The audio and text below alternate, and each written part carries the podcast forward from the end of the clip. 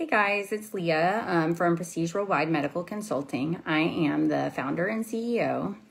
Um, I'm a physician assistant, um, Army veteran, and I wanted to come on today and talk to you guys about um, hip conditions and hip pain and, and things that we see from, um, you know, both what, what did I see on active duty when I was seeing tons of active duty patients, um, what do we see from a lot of our veterans that that have hip concerns and hip conditions that they may or may not want to try to get um, service connection for for VA disability?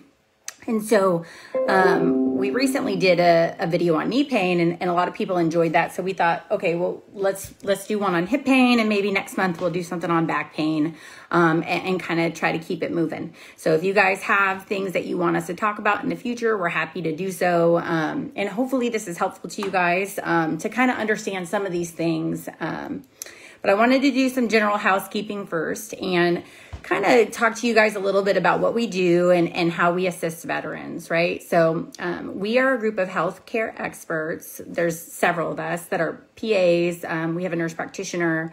Um, and we are mostly all combat veterans. Some of us are previous comp and pen examiners. Um, a variety of different types of um, military experiences, anywhere from, you know, we've got guys that used to be infantrymen before they became PAs, um, rangers, you know, all kinds of like, you know, a variety of things. So we kind of can understand some of the things that you guys have been through. Um, you know, I myself spent a ton of time in the 101st, in the 82nd Airborne Division um, in different places. So we kind of can speak your language a little bit and understand a lot of the things that you guys have been through. Um, so what do we do? So we write, um, we do records review and we write independent medical opinions, often referred to as nexus letters that um, veterans will use to accompany their um, packages for VA disability. These are never required. Okay, they are sometimes helpful, right? Not not all veterans need these. Um, and in fact, if you write a really strong personal statement, that can sometimes go a, a really long way in your ability to show your history. Also, you can always get an independent medical opinion or um, a you know you can get an independent medical opinion or a nexus letter from your regular treating doctor, a chiropractor, you know, a- anybody that you're, you know, seeing for your health care, right? So that's that's kind of oh, and what is it? What is an IMO or a Nexus letter? It's a technical report, right? So it just shows um, you know, a history of what's been going on. Let's say if it's your hip condition, you know, how is it related to your service? Um, some people, somebody asked me the other day, well, do I need a Nexus letter if I was diagnosed in service? Why would I need a Nexus letter? Well, first, like I said, you never need a Nexus letter, right? They're never requirements. They can just be helpful. But sometimes what I, what I see with people that were um, you know, diagnosed in services. Maybe you were diagnosed with back pain, you know, 20 years ago, and then you really didn't follow up with it um, with your regular doctor. You just kind of manage. Like, for example, I have back pain all the time, right? But I don't go see my doctor for it. I, you know, maybe I use some anti inflammatories that I buy over the counter, or maybe I do, you know, yoga or whatever. And then maybe as time goes by, it just gets worse and worse. And 20 years later, I go and get seen seen for it. Um, you know, that may be a situation where the VA may say, well, there was no continuity of care. And this back pain that you have now is unrelated to the back pain that you had before, right? Um, that's not always the case, right? Especially if you can articulate that. Like veterans, I implore you, like articulate, okay, yes, I got seen 20 years ago for my ankle pain, but it's bothered me for years and it's continuing to bother me. I just self treated, which is reasonable, right? Um, especially if you're told at one point, hey, it's degenerative and it's just going to keep getting worse, right? Um, so that's kind of my roll up on medical opinion letters. Um, another thing is like, if you come to me and you say, hey, you know, I had back pain in service and I wasn't really ever seen for it, I have no documentation of it, you know, sometimes buddy letters can help. Um, I often don't like to write opinion letters for people that are just having personal statements because let it can very well be approved, but what am I doing to assist you here? I'm basically regurgitating your personal statement, which I don't think is always, that's not super helpful. That's not showing scientific data or evidence or, you know, data points to kind of connect these things. And, and again, if it's just your personal statement, you know, go for it, right? With the help of your accredited agent or your VSO or whoever. Right? So um, that's kind of my scoop on that. So we provide records review. So typically, a veteran may come to me and say, "Hey, I want you to assist me with my right side of knee pain. Can you can you help me with that?" I'm like, "Sure." So we have a HIPAA compliant server. We you know go through the process of uploading all of your records. We look at them. Um, veterans will say, "Well, do you only want my records on my on my knee or do you want to see everything and i say well i'm happy to look at everything because if there are other things that i see i may say well hey what happened why did you get denied for your tinnitus before. Tell me a little bit about that, right? So I may, you know, discuss lots of things. So we're happy to look at whatever it is that you upload, right? But we certainly want to see like, you know, if you've got knee pain that you're, you know, cur- currently being treated for it, or you have a really good history as to why you haven't been being treated, you're taking care of it yourself, etc. Um, if you've got sleep apnea, for example, I want to see your sleep study report, right? Like if you say, hey, I have sleep apnea, but I've never been diagnosed, well, that's not really something I can probably assist you with, right? Um, okay, we don't provide any kind of telehealth or, um, you know, any kind of diagnostic treatment or evaluation. We, we simply review medical records, right? We simply review your history, your records of previously diagnosed conditions, and we write technical reports based upon that, okay? Um, we don't give any type of legal advice. We don't assist with the, um, preparation presentation or any of that stuff for VA disability, that's what you would want to go to your VSO um, your, or your accredited agent or accredited attorney to assist you with. Um, the VA's website has a list of all kinds of people like that that you can look for in your county or, or in your state or wherever. Um, but that's not something that we give advisement on, right? We may say, hey, you may want to check with, you know, if somebody asks me, hey, what should I do to appeal this? And I say, well, you may want to get with an accredited agent. Here's you know, a listing of, of those types of people, right? Um, that you can go and contact. Um, so I'm just looking at our little frequently asked questions to kind of like show you guys on our little website. This is where a lot of this is at. Um, so we, can we can we help write, submit, or track medical claims? No, we don't. We don't um, submit or track anything. Just as I mentioned, um, the VA's website has a listing of those types of people that can assist you with that, right? Um, we don't do any kind of primary mental health um, medical opinion letters. It's just not, you know, can a PA write about mental health conditions? Of course we can, right? It's just, I prefer to kind of step aside and let the psychologists and psychiatrists kind of handle those. And we're very busy helping with orthopedic stuff and, you know, we've got one PA that's got a ton of experience in cardiac conditions, and so we kind of stick to the to those, you know, gynecologic conditions, ortho. Um, we do a lot of stuff that's related to mental health conditions. For example, you know, do you have gastric reflux? Is that related in some way to your PTSD? Um, do you have erectile dysfunction? Do you have other things, sleep apnea, stuff that may be related to your mental health conditions? We we will write opinion letters on that. We just don't write specifically about you, you know, or review stuff specifically to write reports on mental health conditions. So, um, do you have to live in Texas? I'm in Texas, right? So do you have to live in Texas to use our services? No, right? So we have a virtual platform. We assist veterans anywhere, anytime, um, and that's kind of what we do. Again, we don't do any telemedicine, but we just do records review and reports so we can assist with those kinds of things from from anywhere. Right. So now that the general housekeeping is out of the way, I want to talk about hip conditions, right? Um, so really quickly, the hip is a it's inside of the pelvis, right? So it is a um, ball and socket joint. I'm going to pull up a little picture for you guys. Um, it has several planes of movement. Okay, so a hinge joint, like your finger, kind of just flexes and extends. The ball and socket joint, because it has so much more mobility, um, really can do a lot more. Right. So I just want to talk today about the, the actual joint itself. So let me flip this around.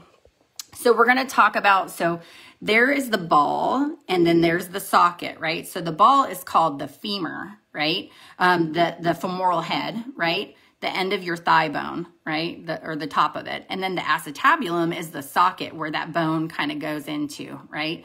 Um, and so that is your, your basic interview or, you know, whatever about what we're going to talk about today, that joint. All right. Um, so there are a lot of conditions that can happen and, and, that we see in our veterans. Again, we have the um, femoral head and we have the acetabulum.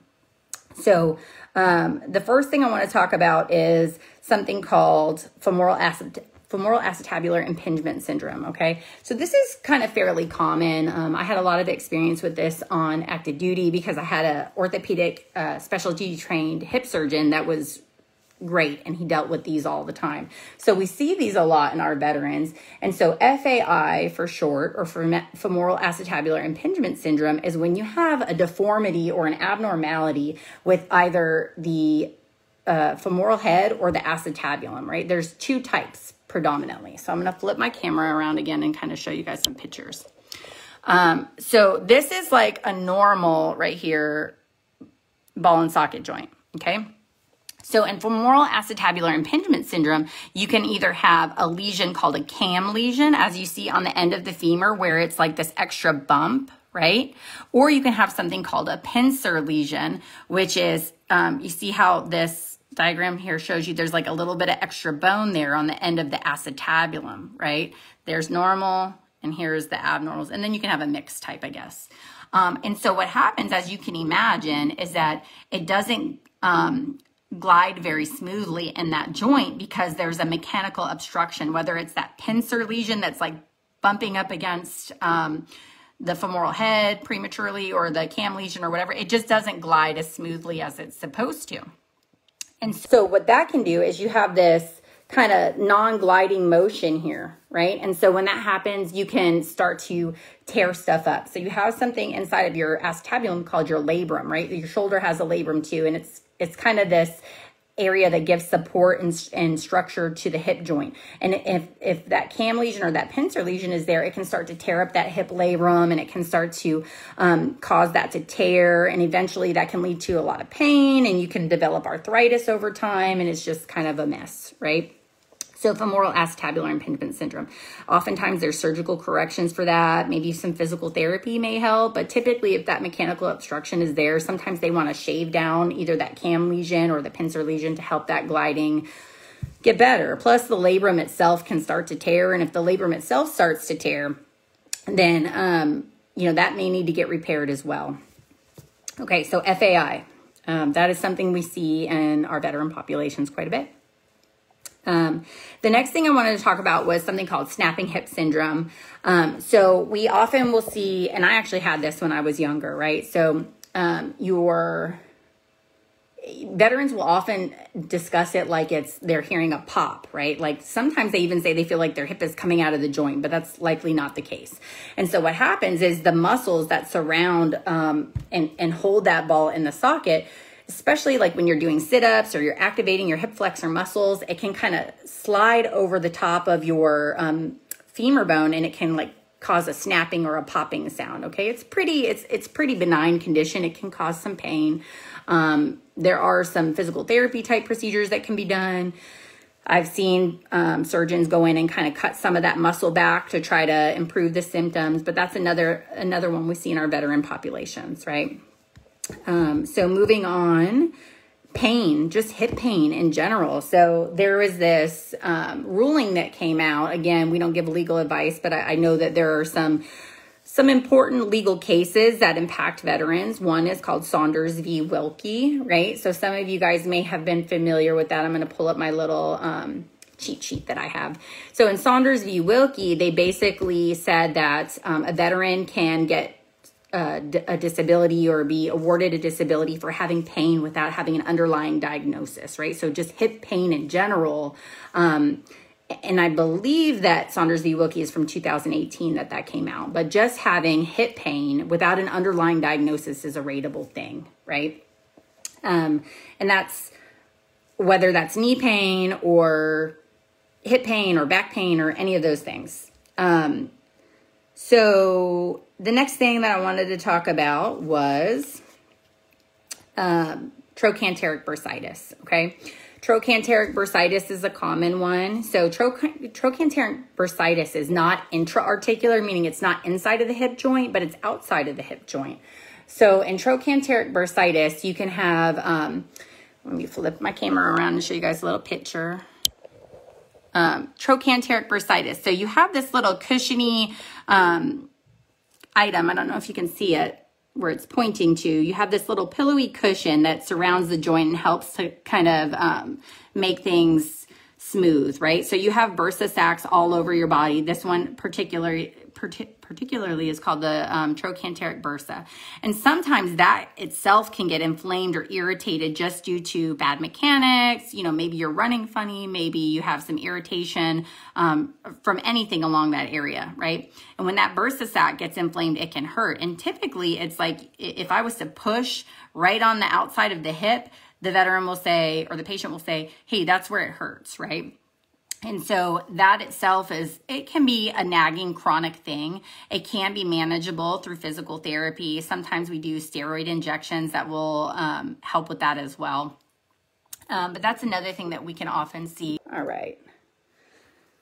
So we talked about FAI, we talked about snapping hip syndrome, we have talked about trochanteric bursitis, just hip pain without an underlying diagnosis. Um, Sometimes you can see people get arthritis, osteoarthritis of the hip joint. That can happen from, you know, the FAI issues. It can happen just from trauma to the hip joints um, that maybe happened in service. Um, and, and, just hip arthritis in general. It can happen on a secondary basis. Maybe you've had long-standing knee pain and it, it causes you to have an antalgic gait, or maybe you, you know, you limp a lot or you have mess, you know, mess, use a cane, who knows? And that can kind of, um, through the kinetic chain theory, can cause other joints to be disturbed as well, right? Um, there's something called avascular necrosis. So we have seen that in veterans, and sometimes that comes, there, there's a variety of things that can cause that, but the top of your femur can kind of collapse, or any joint really. But av- avascular necrosis of the femoral head can happen due to long term steroid use, right? So um, if you've been you if you've gotten tons of steroid injections over time and your hip um, the end of your hip collapses or dies the blood supply gets cut off that's something that we can see. Typically that winds up with um, hip replacements. It can right? Um, so those are pretty much most of the hip conditions i wanted to talk about. Of course anything that happens if you had some kind of really traumatic injury in service like in your hip joint um you're you know had a hip dislocation or something like that that also can you know cause you chronic long-term pain um i wanted to touch really quick on the rating criteria. So this is not something that really we get involved with, but veterans will ask me. And so I'll, I just want to give you a good reference point. So the 38 Code of Federal Regulation, the schedule for ratings. So if you go to the VA's website, I just Googled 38 Code of Federal Regulations. And then I come over here and it tells me schedule for ratings. And then I look at the um, musculoskeletal system. You can look at any of the systems really here. Um, and you go down here to the bottom, schedule of ratings. It's going to pop you up this um, the schedule of ratings, right? So it's going to, tell this is, let's look for the hip. Hang on. Okay, pelvic girdle and thigh. Let's see if they have one that's just hip. So this is talking about function. Hang on. Yeah, I mean, it gets kind of confusing. Like I said, we don't get involved with the rating portion that's you know we just write the medical opinion letters and you're going to go into the to the va and they're going to give you an exam and determine what, what they are going to rate you based off but it tells you like okay if you're having difficulties extending difficulties with adduction. So there's six planes of motion right? So you have like adduction abduction flexion extension lateral rotation and medial rotation of, of the hip right? And so you can be rated based off of how much um, impairment of flexion you have, for example, right? And, and usually that's all done with range of motion measurement. So when you go into those comp and pen exams, they're going to get the goniometer tool out and they're going to measure how much extension you have or how much flexion you have. And they're going to plug all those numbers in and, and that's going to all computate into what they decide your rating is going to be. Um, again, I just wanted you guys to be familiar that there is a website that you can go to the VA's website you can go to and, and take a look and see what those different rating criteria are going to be. Okay, so we talked about different types of hip conditions. Um, oh, let's see. Got a couple more pictures I wanted to show you. Um, again, so we talked about labral tears in the hip. A lot of time that's from FAI, right? Um, so that's the hip labrum and the acetabulum. So here's a normal one, right? And then as you can see, if there's some kind of mechanical obstruction or mechanical injury, you can, you know, develop issues. It doesn't have to be from FAI. It can be, you know, you have arthritis and um, that can cause it, a variety of things. Um, you can just have a tear because there's a trauma. Maybe you, you know, got in a car accident and, you know, your hip got messed up and it caused you to get a tear, right? Um, there's, let me show y'all a picture of, here's arthritis, right? Um, this is just an x-ray. So this is kind of just showing you some joint space narrowing. Um, this isn't a great depiction. Um, but you can have joint space narrowing and then you get bone on bone. Um, there's another condition called IT band syndrome.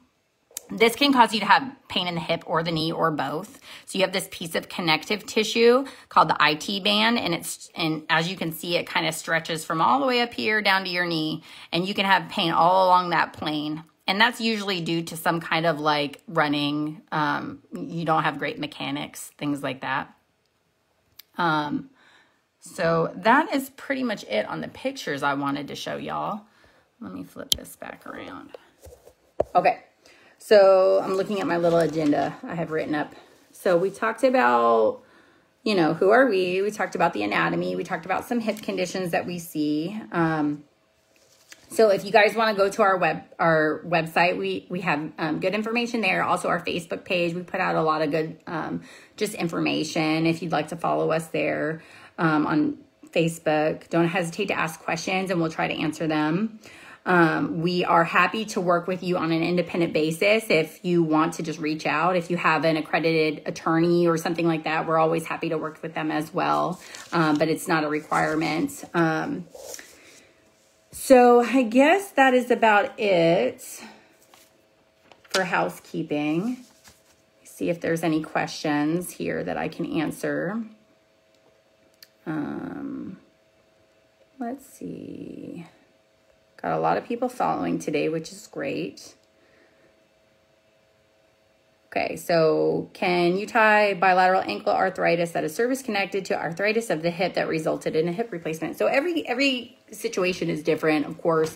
But yes, I have seen um, one joint connected set on a secondary basis to another joint quite frequently. It just depends on the person and their history and you know what's what's been going on, right? Like that kinetic chain theory, like I said, one joint or one area being kind of messed up can lead to another area being messed up, right?